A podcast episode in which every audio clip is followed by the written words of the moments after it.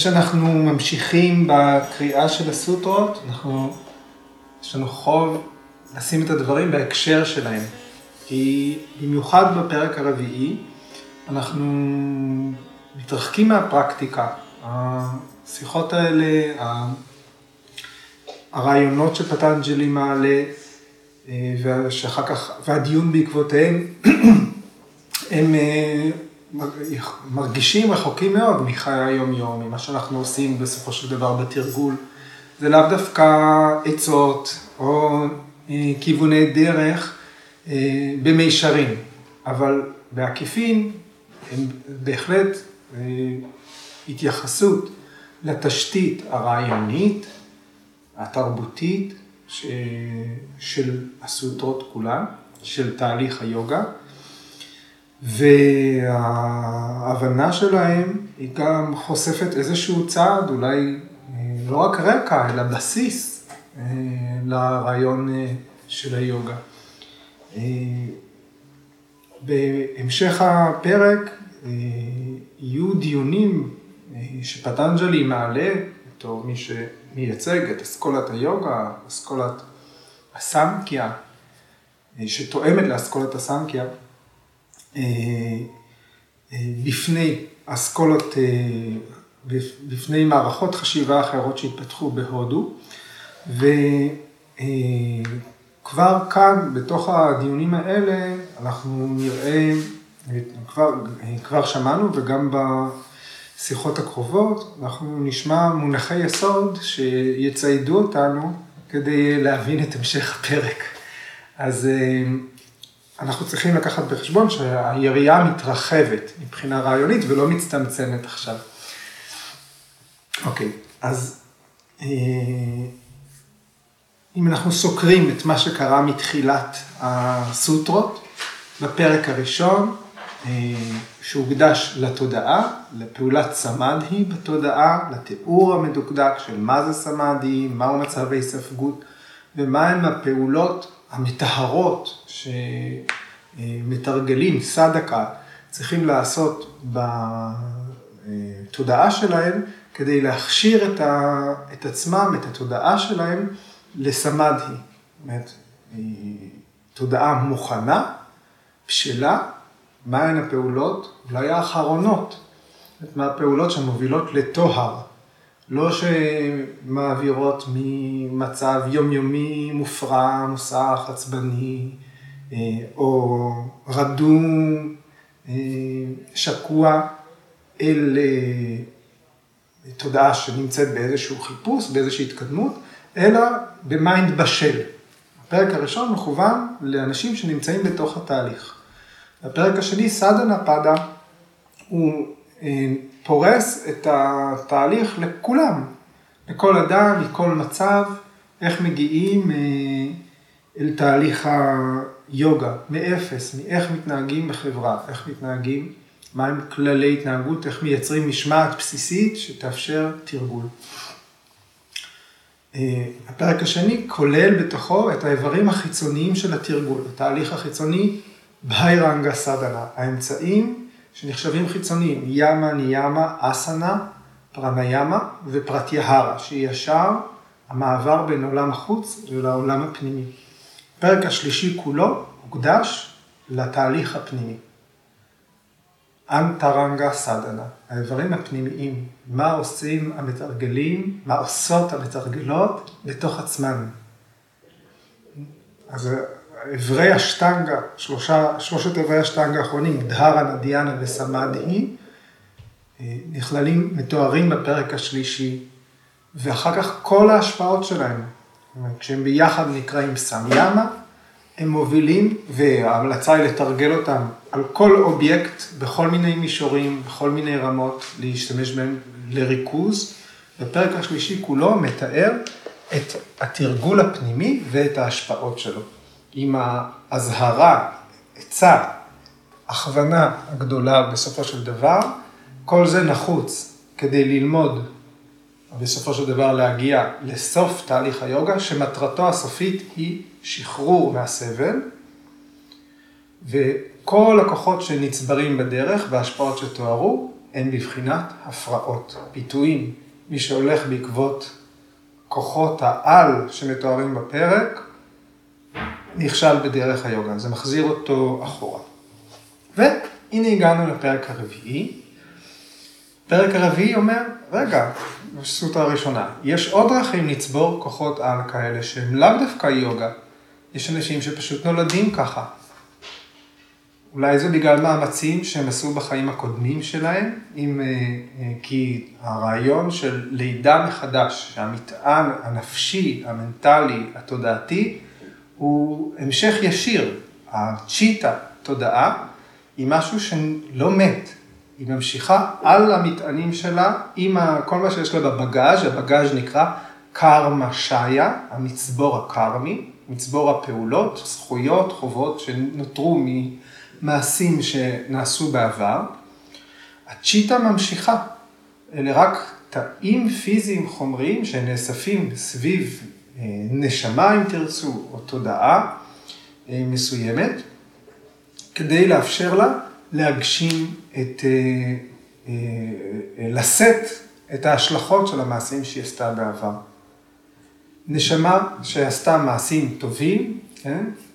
צריכה עכשיו אולי להיוולד בצורה, במקום שיעזור לה ליהנות מהעולם. אולי זה יהיה בת מלוכה, אולי תהיה נסיכה בחיים הבאים.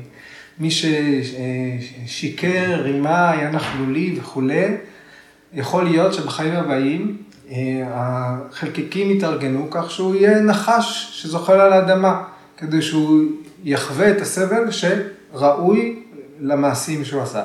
זה הרעיון, והסוטרה השנייה אומרת, מה שמאפשר את הקיום של המנגנון הזה, זה הפרקריטי, הטבע, עולם התופעות, הפרקריטי, הוא זה שמאפשר ג'אטי אנטרה, ג'אטי לידה, או אמרנו שינוי מן החי.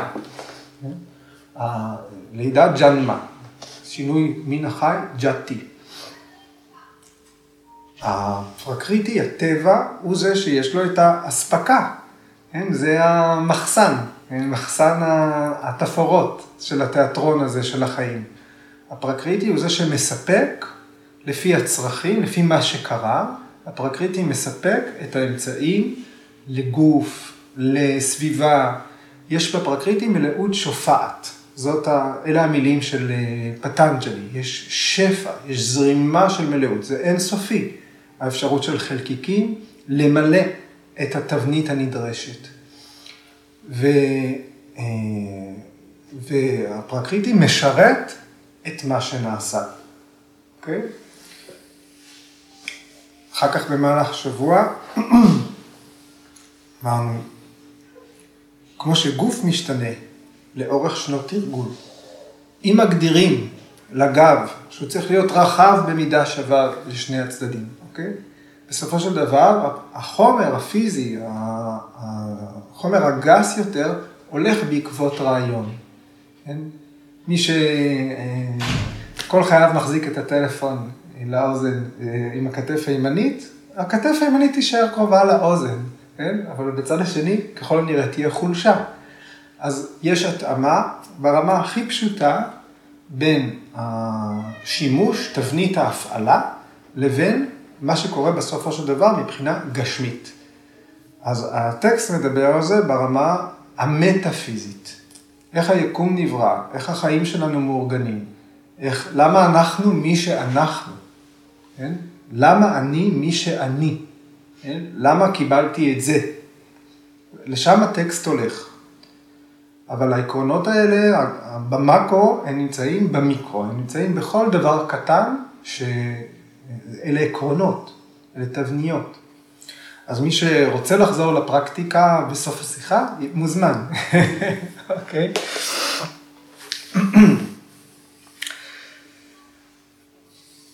היום אנחנו בסוטרה ארבע שלוש, אני מקווה שהגענו אליה מוכנים. נקרא את הסוטרה. נימיטם, אפריוג'קם, פרקריטינם, ורנה בהדה, תו תתה קשטריקבת.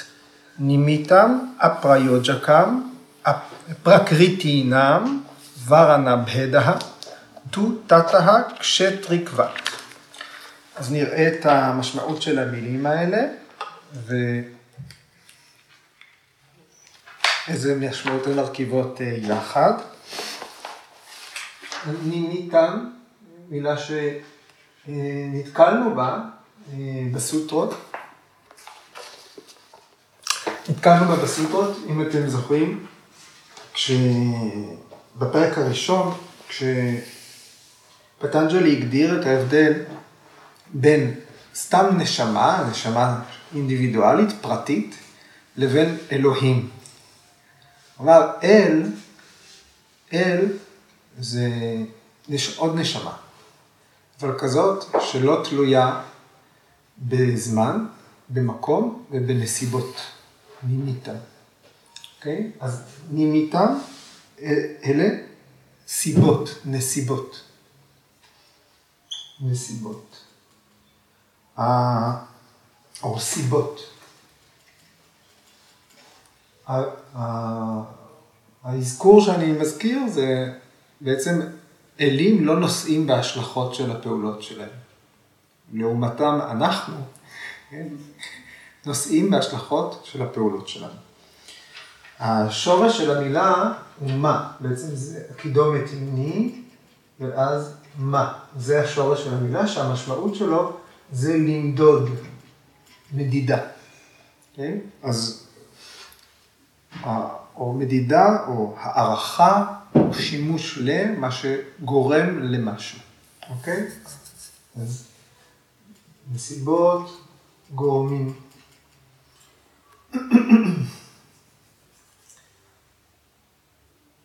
אפריוג'קה. מילה ארוכה, אבל יש בה תחילות. תחיליות, אה, פרה, יוג'קה. השורש הוא יוג' או יוג'. יוג', כמו איזה מילה השורש שלה הוא יוג'? יוגה. השורש של המילה יוגה הוא יוג'. יוג' שם העצם זה עול. עול כמו ששמים על שברים. לחבר כוחות טבע של שברים, כדי לרתום אותם שילכו בכיוון אחד. שני שברים ילכו יחד. זה מה שעול עושה.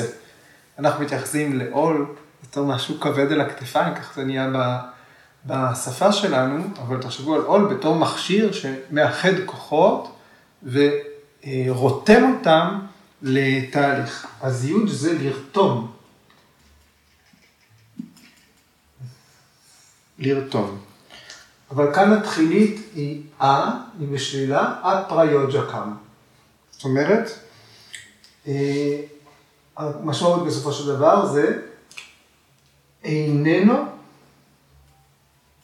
משמש כמניע.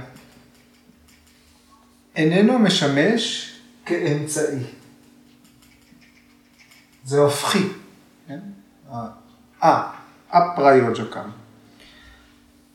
איננו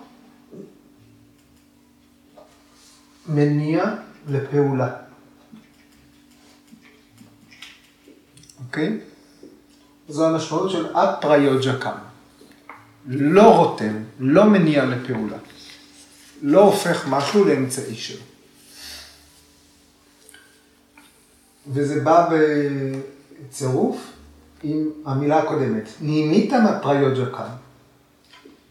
אלה גורמים שלא משמשים בתור היוזמים, הם לא משמשים בתור המניע. אוקיי. פרקריטי נם, מה זה פרקריטי? פרקריטי. פרקריטי זה עולם התופעות, או הטבע, השורש קרי, עשייה, פעולה, כמו קרמה, קריאה. פרקריטינם. פרקריטינם זה אומר שייך לפרקריטי. שייך, הטוש הזה דורש החלפה, אני קפצתי לבחש. אולי זה יעשה את השעות שלו. שייך לפרקריטי.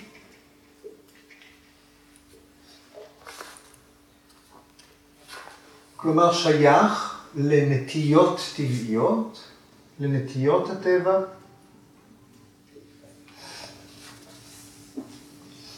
למסוגלות טבעית, כן? לכוח השופע של הפרקריטי. ורנם. ורנם, השורש הוא ורי. ורי זה לבחור. וורנם מילולית זה בחירה. אבל כאן, זאת אומרת ברירה, כן? מילולית זה ברירה, ברירה. וכאן אה, הרעיון הוא של מחיצה. יש פה פיצול. וממש הרעיון הוא של מחיצה פיזית, יש חוצץ. כן? אה, וגם כיסוי או מכשול. ורנם, מחיצה, כיסוי, מכשול. בהדה, מישהו מכיר את המילה בהדה? היא קיימת בשחד השם, בשמות של פרניימה. זאת אומרת, הם סוריה בדנה, צ'נדרה בדנה. אז מילולית, בהדה זה לנקב. השורש בהיד הוא לפצל, ובהדה זה לנקב, וכאן אנחנו מדברים על פיצול, חלוקה, הפרדה.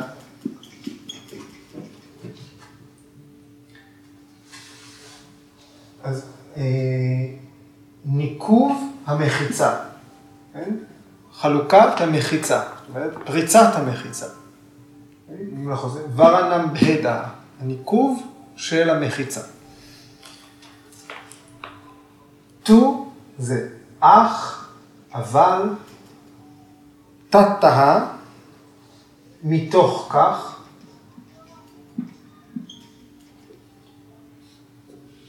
כשטריקה, השורש הוא קשי. קשי זה ליישב, וכשטריקה זה חקלאי. חקלאי או עיקר, וגם בעל אדמה, הוא התיישב בה. כן? ות זה כמו, או, מזל, חקלאי זה דימוי, כמו חקלאי. אז איך עכשיו נהפוך את הדבר הזה למשפט אחד? בואי נראה.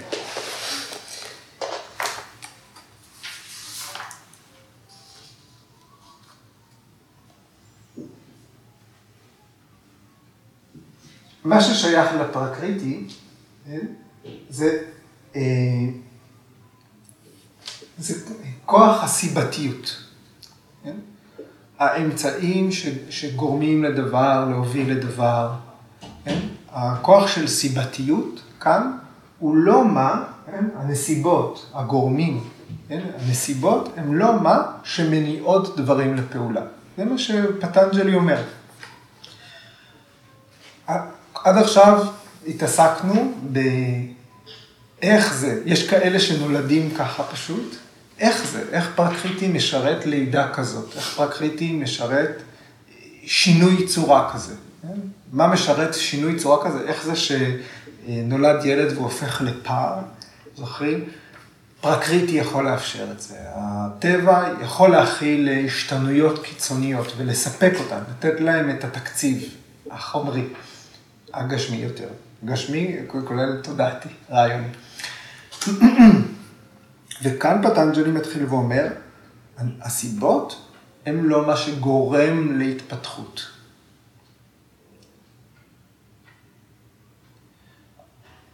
ההשלכה של פעולות העבר הן לא מה שגורם להתפתחות. מה ש... ואז הוא אומר, מה הן כן עושות? מה הסיבות האלה כן עושות? מה שקרה בעבר הוא סיבה למה שקורה עכשיו, והוא לא זה שגורם להתפתחות הזאת בפרקריטי. הוא לא זה שגורם לאדם בתהליך יוגה לשנות צורה. אבל מה הסיבות האלה כן עושות? הם מנקבות את המחיצה, הן מסירות את המכשולים בתהליך ההתפתחות. הן מסירות את המכשולים מתהליך היצירה. ובגלל שזה באמת רעיון מורכב, הוא נותן משל. הוא אומר, זה כמו חקלאי. חקלאי מסיר מכשולים לפני מים כדי להשקות את השדות שלו. חקלאי אוגר מים ואז משחרר את המחיצה. מה שהמעשי העבר שלנו בתהליך יכולים לעזור לנו, הם יכולים להסיר את המכשולים בפני כוחות הטבע שקיימים סביבנו. יש, מעג... יש שפע סביבנו, יש מאגר סביבנו. הפעולות שלנו לא יגרמו לטבע להפוך, לעשות מה שאנחנו רוצים. אנחנו לא נרוויח שליטה על הטבע. אבל המעשים שלנו יכולים להסיר מכשולים. יכולים לבטל מחיצות. אז עיקרון הטבע, הסיבתיות הזאת, זה לא מה שמניע לפעולה. רק עוזר להסיר מכשולים בדרך של התפתחות. כמו שעיקר, החקלאי, מנתב מים מחלקה לחלקה. זה מילולית הסוטרה.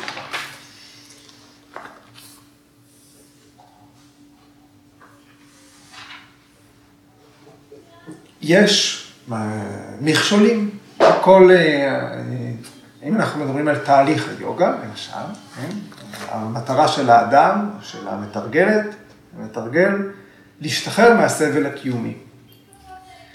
אבל יש מכשולים שמונעים מהאדם לממש את, ה, את ההתפתחות שלו.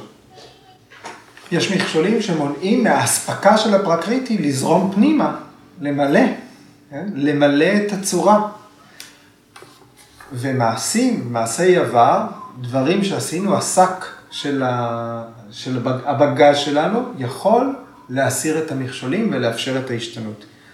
מה שחשוב להבין זה שהתנועה של פרקריטי היא לא צריכה יוזמים סביבה. הטבע לא צריך אותי שאני אבוא ואגיד למים איך לזרום או לשמש איך לזרוח. אוקיי?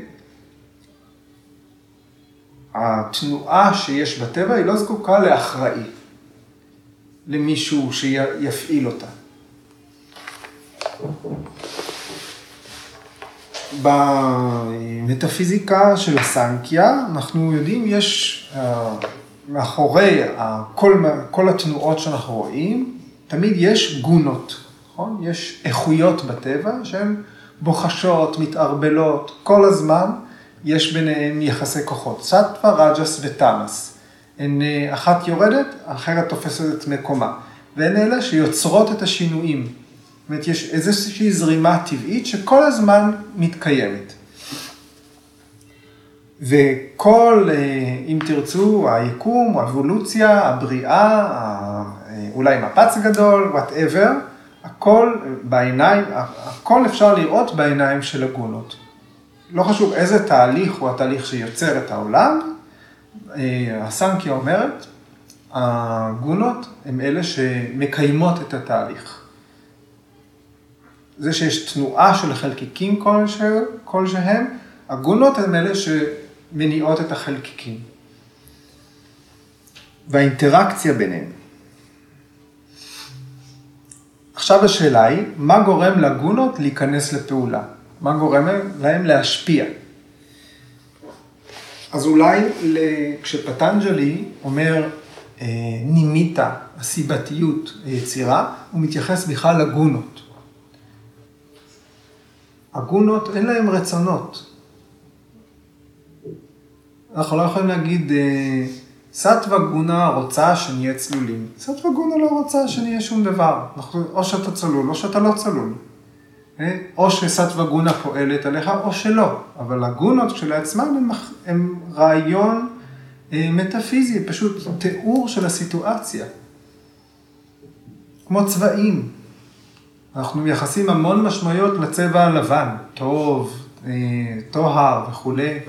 אבל הצבע הלבן הוא לא שום דבר, הוא לא צבע. גם כמו שחור. אולי זה מעניין שביהדות הלבן הוא הצבע של התכריכים ובנצרות לובשים שחור ללוויה. אז זה עניין תרבותי. הצבעים הם צבעים, הגונות הם גונות.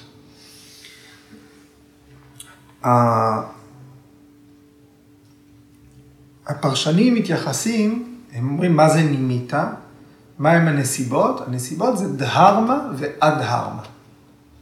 זאת אומרת, יש דרך שהעולם פועל בו, יש מה שמחזיק את העולם. דהרמה זה מה שמחזיק מילולית. עכשיו, מה עשית? האם זה מתאים למה שמקיים את העולם, או שזה כנגד מה שמקיים את העולם? זה דהרמה ואדהרמה. האם המעשים שלנו מתאימים לחברה שאנחנו חיים בה, למוסר, לאקולוגיה?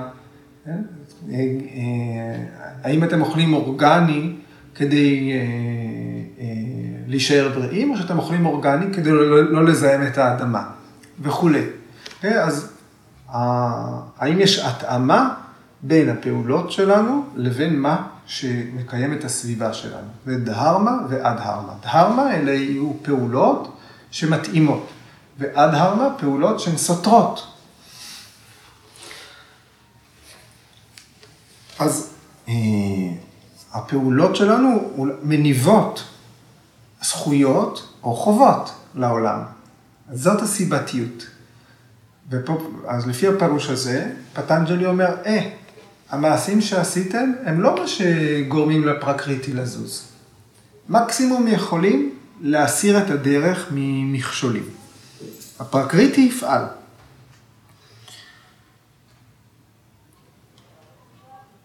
למשל, יש, הזכרתי היום את אסכולת סנקיה, שהיא אסכולה התיאורטית, שמתאימה ליוגה, שהיא אסכולה פילוסופית. בסך הכל יש בהודו שש דרשנות, שש, שש אסכולות או אסכולות חשיבה.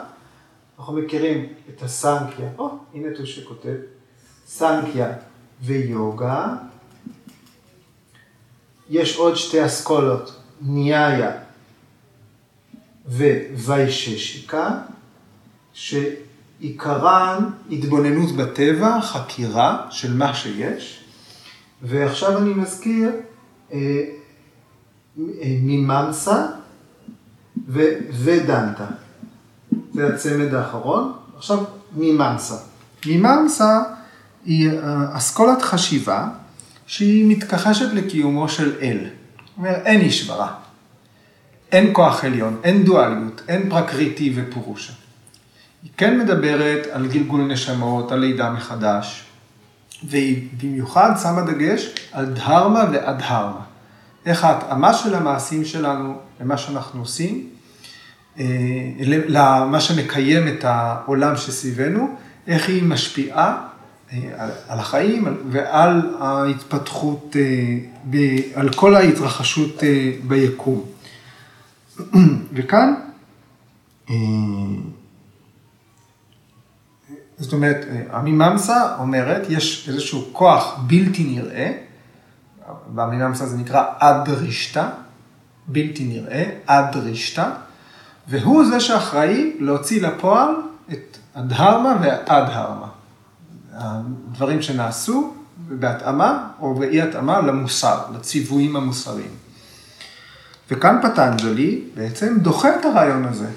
הוא אומר, דהרמה ואדהרמה, נימיטה, מה שאתם אומרים זה סיבה אה, לעולם. כן? לא, הוא לא זה שגורם לפעולות, הוא לא זה שגורם לטבע לפעול. אז בתוך זוג המילים האלה מסתתר דיון בין אסכולות.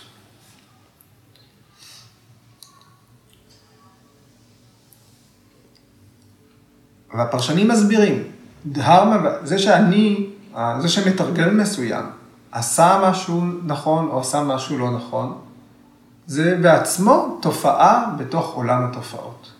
פעולות שלך הן תופעה בתוך עולם התופעות. את חלק מהיקום, את חלק מהטבע. איך זה יכול להיות שהפעולות שלנו יזיזו את כל הטבע? אנחנו מתוך הטבע, אנחנו לא מעליו. אז דהרמה והדהרמה, לפי פטנג'לי, לא יכולות להיות גורם שמניע את הפרקריטי. כן יכולות להסיר את המכשולים כך שפרקריטי יוכל לנוע במסלול מסוים. אז הן משמשות כאמצעי, גורמים שמשמשים כאמצעי שיכול לנתב, לכוון אל השפעה ספציפית שנובעת מאיזשהו מצע שכבר קיים. הגורם היוצר של הטבע, שהוא הגונות אולי. הן כבר קיימות, הן בכל מקרה שם הגונות. האם אנחנו מסירים את הדרך בפניהם, מאפשרים להם להתבטא, לפעול או לא? אוקיי, אז אנחנו מתגלגלים אל הדימוי, אל החקלאי. הנסיבות גם יכולות הפוך, להרחיק מה, להוסיף... נכון, נכון, נכון, כן. אוקיי, אני אלך לשם. הנסיבות בהחלט יכולות להרחיק מתהליך היוגה. ראינו, נתנו דוגמאות להשתנות, סיפרתי לכם את הסיפור על ננדי, על הילד שבחייו הפך לשור, כי, כי שיבה ברך, ברך אותו שהוא יהיה השומר שלו, וקיבל מעמד על מוות, כי הוא כבר היה מואר, כי הגיע לו, כי אבא שלו היה צדיק, כי כל הדברים הטובים כבר קרו להם. אבל יש סיפורים הפוכים בדיוק, וויאסה מזכיר, חוץ מהסיפור של ננדי, הילד שהפך לשור, הוא מזכיר גם את הסיפור של נהושה. ממש כאן. כדי לה... ויאסה עונה לך. ויאסה אומר, מספר על נהושה, כדי להסביר שההתפתחות של שינוי זן, שינוי מין החי, יכולה להיות גם נסיגה, ולא רק התקדמות. אז נהושה היה אחד שהגיע, הוא הצליח להגיע למעמד של אל. הוא היה אדם, והוא התעלה, אינדרה היה צריך ללכת, נתנו לו לשמור על ממלכת האלים, והוא עלה לשמיים. אבל ברגע, הוא היה צדיק, הוא היה משהו. אבל ברגע שהוא קיבל מעמד של אל, הוא התחיל להיות מאוד לא בסדר. כן? הוא לקח את הכוח, נסע לרומא, שישים חדרים. באמת, אז מה שהוא עשה, נהושה, אחד הדברים שהכי הצבנו שם את כל מי שהסתובב סביבו, בהתחלה הם שיתפו עם זה פעולה, ככה הוא רק דיבר קצת לא יפה, אבל אז אשתו של אינדרה, שהוא החליט לחזר אחריה גם, כי למה, אם הוא כבר אל, אז למה שהוא לא יתחתן עם אלה, אז היא קיימה איזשהו מופע מחול, והוא הזמינה אותו. אז הוא היה נחוש להגיע, והוא גם רצה להגיע מהר, הוא רצה להספיק קצת לפלרטט, אולי הוא רצה להראות את עצמו מהר, והוא לא רצה לפספס. אז כדי להגיע לשם בזמן, הוא התיישב באפיריון שלו, ואמר, הודיע לכל הספטרישיז, שבעת הנביאים, שהם אלה שאוחזים את כל החוכמה של המין האנושי, אבל הם, אתם תישאו את הפריון שלי, כי רוצה להגיע מהר. והם, עכשיו, איך נושאים שבעת הנביאים את הפריון? כמובן בשמיים, כי זה הכל קורה בטיסה. שבעת הנביאים הם הדובה הגדולה, אלה הכוכבים.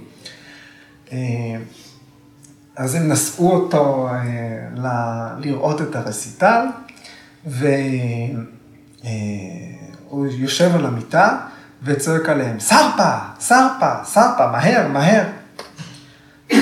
והם התעצבנו, נעלבו, ובמיוחד אגסטיה, שהוא היה כנראה לוחמני יותר, אז אגסטיה החזיר לו באותה מילה, צועק עליו, סרפה, סרפה, שסרפה זה גם מהר, אבל זה גם נחש. אז הוא צועק עליו, נחש, נחש, נחש.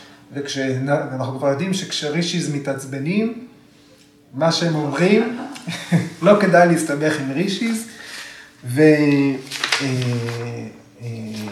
ואחרי שאגסטיה צעק על נאושה, סרפה, סרפה, סרפה, נאושה נפל מהמיטה, נפל עד הארץ, עד כדור הארץ, ונפל בצורת נחש. אחר כך פוגשים את נאושה במעברתה, והמפגש שלו עם בני פנדו, איכשהו הם מצליחים לעזור לו ולהסיר ממנו את הכללה. אבל פה בסיפור הזה, בפירוט יש מישהו שהגיע לו, המעשים שלו הובילו אותו, אה, אה, הוא צבר כזה מטען, שהפרט, שהיה צריך רישי אחד שיסיר את המכשול, כן, במילים, בכוונה, אבל הוא שינה צורה. בסיפור הוא שינה צורה, והעולם התופעות יכל להכיל את זה, כן, ובכלל הייתה נסיגה בהתפתחות של נאושה. זה לא היה סיפור חיובי. אז ננדי, ויאסה מביא אותו ביותר משהו שהמעשים הטובים השפיעו עד שינוי צורה, ונאושה מביאים את הסיפור שלו בתור מי שהמעשים הרעים שלו הובילו לשינוי הצורה שלו. אוקיי, בכל אופן זה ג'אטיאנטרה פרינאמה שמוזכרת בסוטרות, שתי הסוטרות הקודמות. אוקיי, אז אנחנו מגיעים לדימוי של החקלאי. אז ויאסה מסביר, הסבר חקלאי פשוט, החקלאים מארגנים את החלקות, עם איזה שהם, סליחה, אני לא מכיר את כל המילים החקלאיות, עם תלוליות ביניהם, רגבים, ככה שהם מפרידים חלקה מחלקה, החלקה הגבוהה יותר, אוספים בה את המים, ואז אחרי שהיא מושקעת, פותחים, מנקבים את המחיצה, פותחים אותה, והמים משקים את החלקה הבאה. זאת חקלאות. זה לקחת את מה שיש בטבע, חקלאות שלחין, חקלאות מסורתית, לקחת את מה שיש בטבע ולהשתמש בו כדי אה, אה, להגביר את ה, להגדיל את היבול. כן? והדימוי הזה הוא כמובן נפלא, בגלל שחקלאי הוא לא מזרים את המים, הוא לא צריך לדחוף את המים, המים, זה הדהרמה שלהם, זה הטבע שלהם, יש לו את הנטייה שלהם, הם זורמים. ברגע שאתה פותח להם פתח, הם ממשיכים הלאה. המחל מכיל אותם, אין מחל, אין זורמים. והרעיון הוא שזכויות, חובות, חסדים, חטאים וכו', הם לא דוחפים את כוח היצירה של הטבע. הם לא גורמים לפרקריטי, לפעול. לא ההתנהגות של נאושה הפכה אותו לנחש, אבל היא בהחלט גרמה, לסביב, גרמה לזה שהסביבה שלו תסיר את המגבלה, המעשים שלו הסירו את המגבלה. הרגע שבו הגוף שלו השתנה לצורת נחש, זה היה פעולת פרקריטי, היה צריך לאפשר אותה. עוד ויאסה מוסיף ל... לרעיון הזה, זאת אומרת, החקלאי, הוא לא מכניס את המים לתוך השורשים של החיטה. הוא רק, אבל מה הוא יכול לעשות? הוא יכול להסיר את העשבים השוטים מהסביבה. הוא יכול לנקש עשבים שוטים, אז הם לא ישתו את המים, אלא היבול, הגידול שלו ישתה את המים ויגביר את היבול. אז יכולים להגיד, מעשים טובים, הם גם יכולים להיות כמו ניקוש עשבים. לפחות מבחינת זמן שניתן לנו, אם אנחנו עסוקים בלעשות דברים טובים, אנחנו לא עושים דברים רעים. אם הזמן שלנו הוא החלקה שלנו. כן? אז יש איזשהו מאזן. וגם מדובר על סתירה. יש פה כן, קונספט של כפרה. כן? אדם יכול, אם גם יש לו מטען שלילי, לכפר על החטאים שלו ולעשות דברים טובים, ברעיון הדהרמי או אדהרמי. אז לצבור זכויות או חובות ליקום, זה גורם עקיף להשתנות. ויאסה אומר, הדהרמה ואדהרמה הן עובדות אחת מול השנייה. הן מתפקדות בתור מדריכים, בתור ערוצים, בתור נתיבים, ופרקריטי זורם דרכם. הם הגבולות והסחרים בשדה החקלאי.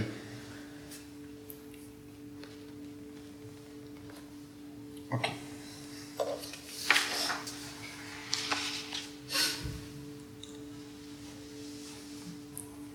בפרק ה-שלוש עשרה של הבאגבד גיטה, איך אפשר להתעלם, הוא מתחיל בדימוי כזה.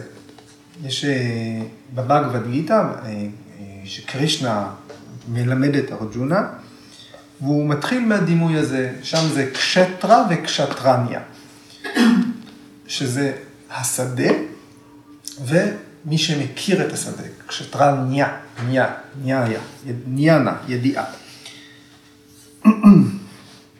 אז שם הגוף שלנו, הסביבה הקרובה שלנו, שזה גם הגוף, זה גם המחשבות, הגוף שלנו מושווה לשדה, וה... ויודע השדה, הוא החקלאי שמאבד את השדה.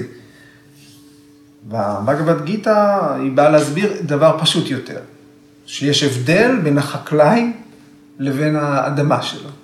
יש הבדל בין מי שיודע את הדברים לבין הדברים, בין הנשמה שחיה בגוף אולי, לבין הגוף, בין המופשט והגשמי, בין הנפש והחומר.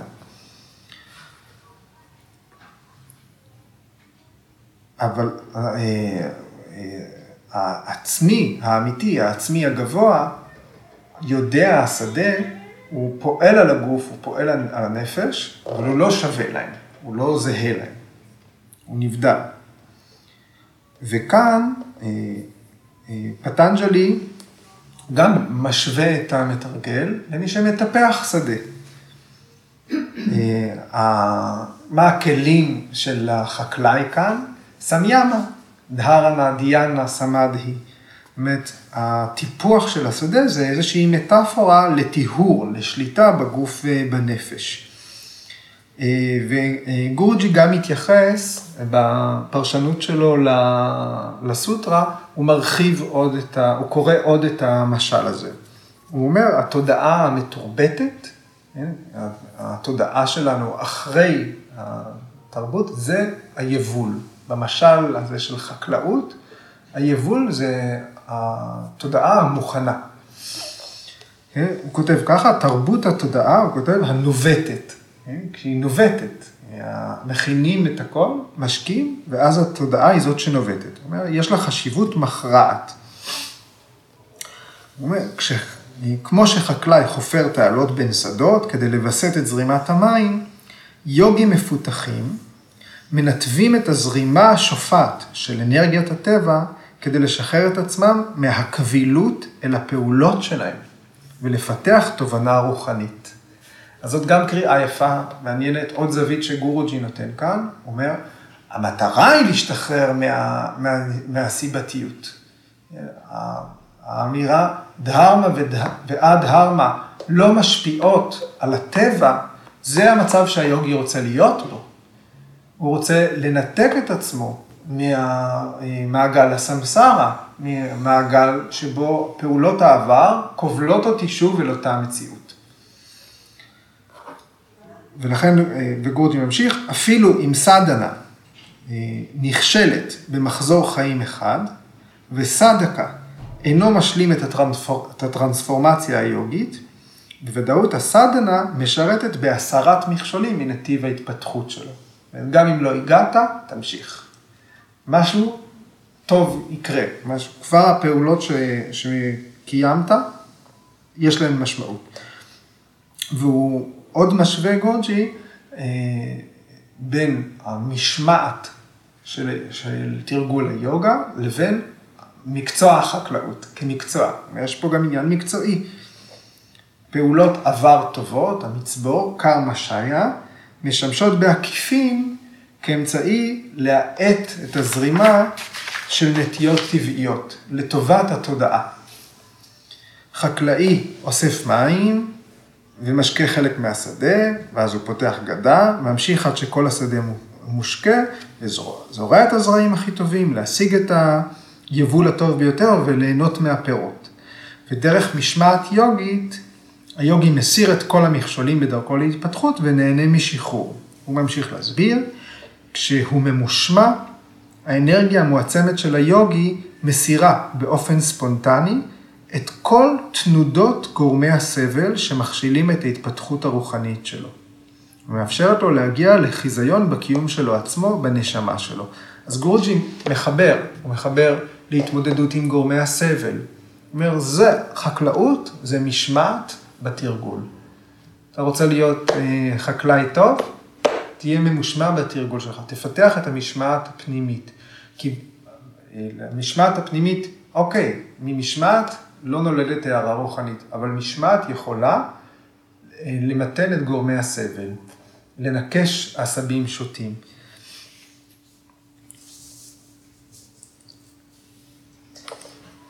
והנה גם הרעיון הזה שצ'נדרה בדנה, סוריה בדנה, שבפרניימה, בתרגול, בעבודה ישירות על מערכת העצבים, ישירות על הנאדים. אז גורג'י כותב ככה, פשוט מקריא בתרגום חופשי. הסוטרה הזו היא יופי בפני עצמה. אנרגיית הטבע כעת זורמת בשפע בסדקה. זאת אומרת, יש מלאות שופעת כבר, זה השלב. האנרגיה הזו נבנית ומרוכזת דרך תרגול אסנה, פרניימה ובנדה, שניתן לחשוב עליהם כתעלות במערכת, המבסטות ומנתבות אנרגיה, כך שהמיינד והאינטליגנציה יוכלו להתחלק באופן שווה על פני כל הקיום האינדיבידואלי. שימוש צודק באנרגיה בונה אומץ, כוח, חוכמה וחופש. זהו טיפוח של כישרון שיכול להתמיר את עצמו לרמת גאונות. אני חושב על ה... על האופן שבו גורג'י מסביר טיפול באמצעות יוגה. אומר, המורה לא עושה שום דבר. גם התלמיד לא עושה שום דבר. רק ניתוב. רק ניתוב. לדעת לבחור את האסנה הנכונה, לדעת למקם נכון, לדעת לתמוך את המקום הנכון, לעצור את הגוף במקומות הנכונים, לשחרר את הגוף במקומות אחרים. זאת חקלאות, זאת מקצועיות. אבל... לא המורה ולא התלמיד מזרימים את המים. בסופו של דבר זאת הפרנה שבאה ומבפנים עושה את השינוי, מחוללת ריפוי. אוקיי.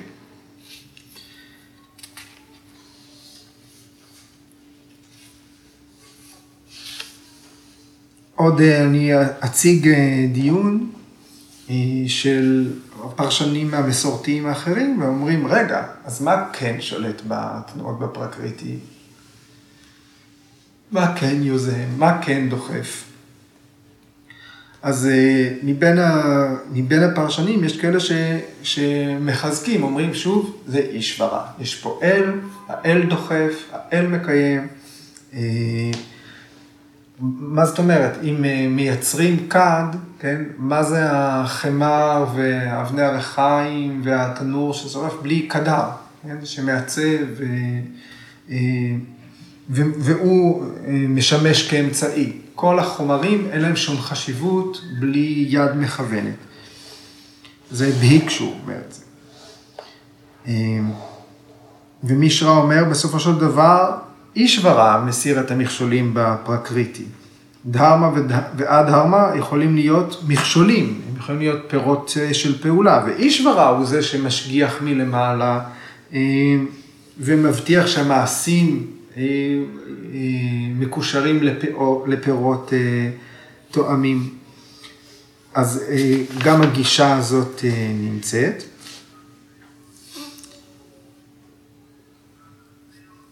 בהתייחס לבריאה, אנחנו יכולים להגיד, כמעט כל בתי הספר, כל האסכולות בהודו, כל מחשבת הודו, מקבלים את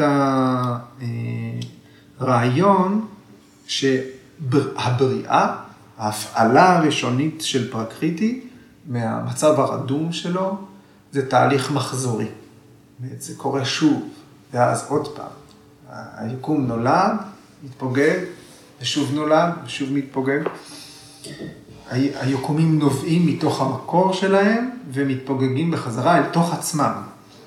קצת כמו שיש, היה מפץ גדול, אבל תהיה גם ההתכווצות הגדולה, בבוא, בבוא הזמן. כמובן יש לזה מדידות. הרעיון הוא שזה תהליך אינסופי, שאין לו גם התחלה. אבל למה אני מזכיר את זה? כי מחשבת הודו, מלבד המיממסה, כמובן, שהם לא מקבלים את הרעיונות האלה, מחשבת הודו, היא לא עוסקת במה מניע את הדברים. דברים מאז ומתמיד היו כבר בתנועה. יש כוח שהוא בתנועה. שום דבר לא התחיל את זה.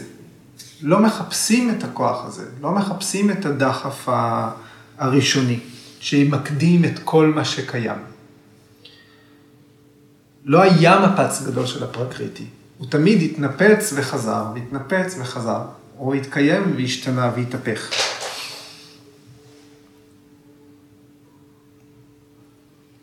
בכל מקרה, הנקודה פה זה שהתהליך מופעל על ידי עקרונות שהם כולם אמצעים. הם לא יוזמים. כמו שמים, האיכות שלהם, הם ככה, הם פשוט זורמים למשטח הנמוך יותר. ברגע שמסירים את המכשולים. אוקיי.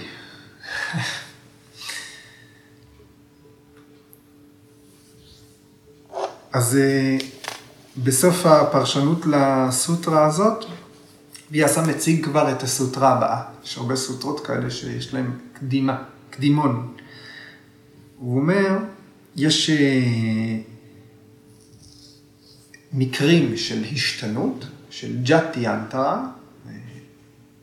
ויש סיפורים על יוגי אחד, או תודעה אחת, שמחזיקה בו זמנית כמה גופים.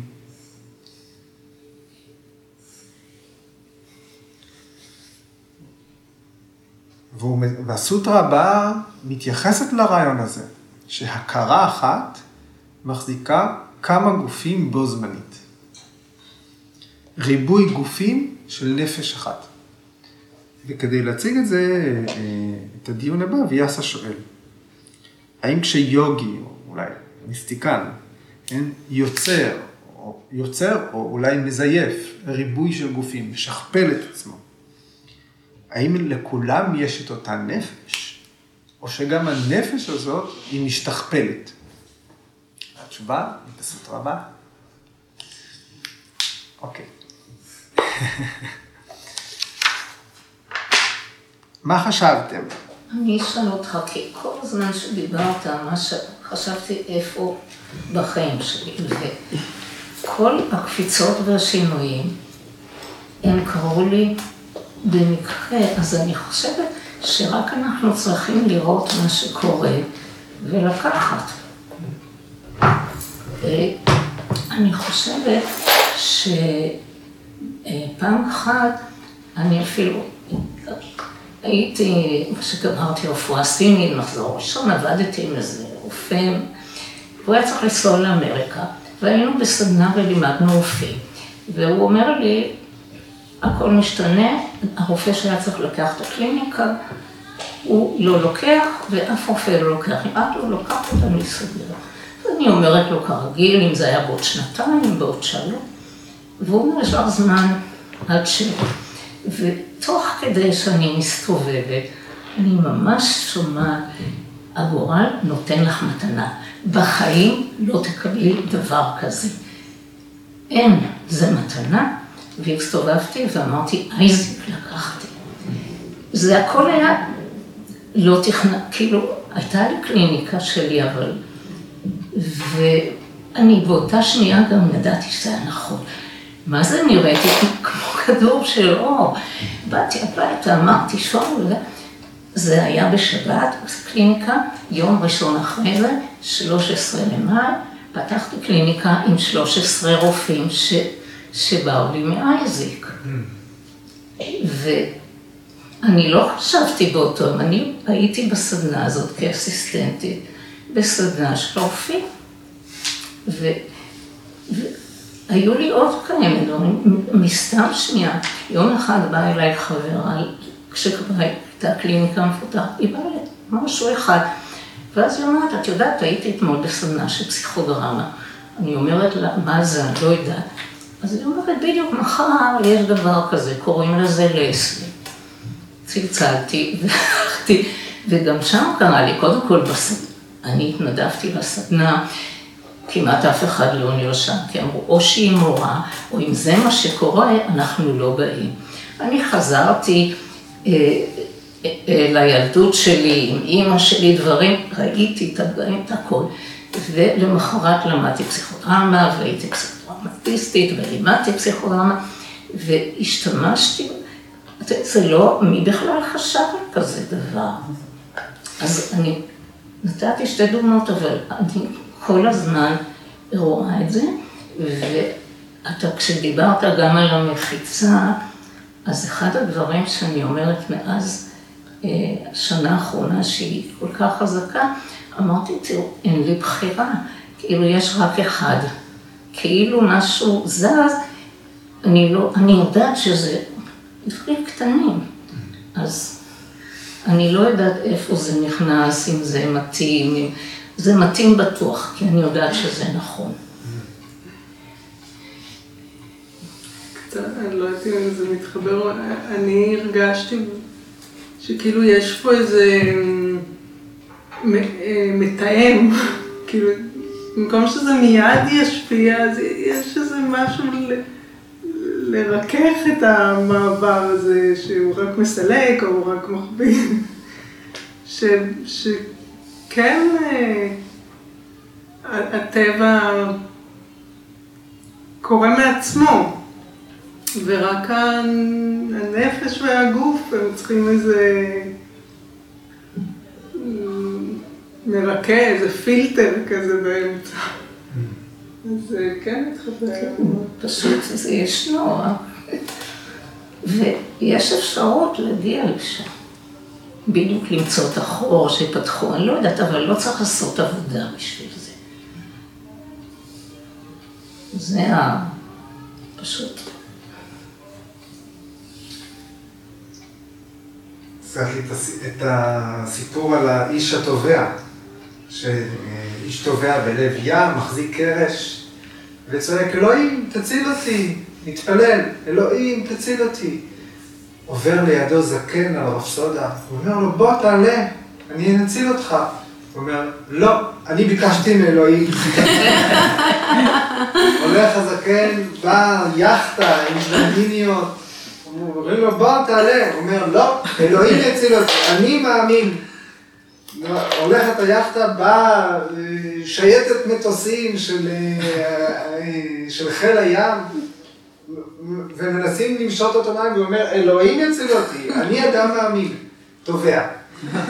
מגיע לגן עדן, שעומד מול אלוהים, ואומר לו, אני אמנתי בך שתציל אותי, והנה אתה כאן קיים, אני בגן עדן, למה לא הצלת אותי? הוא אומר, שלחתי לך רפסודה, שלחתי לך יחטה, שלחתי לך נוסף מטוסים? לא. עכשיו אותה על ידי.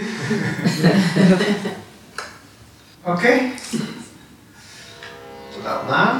תודה רבה.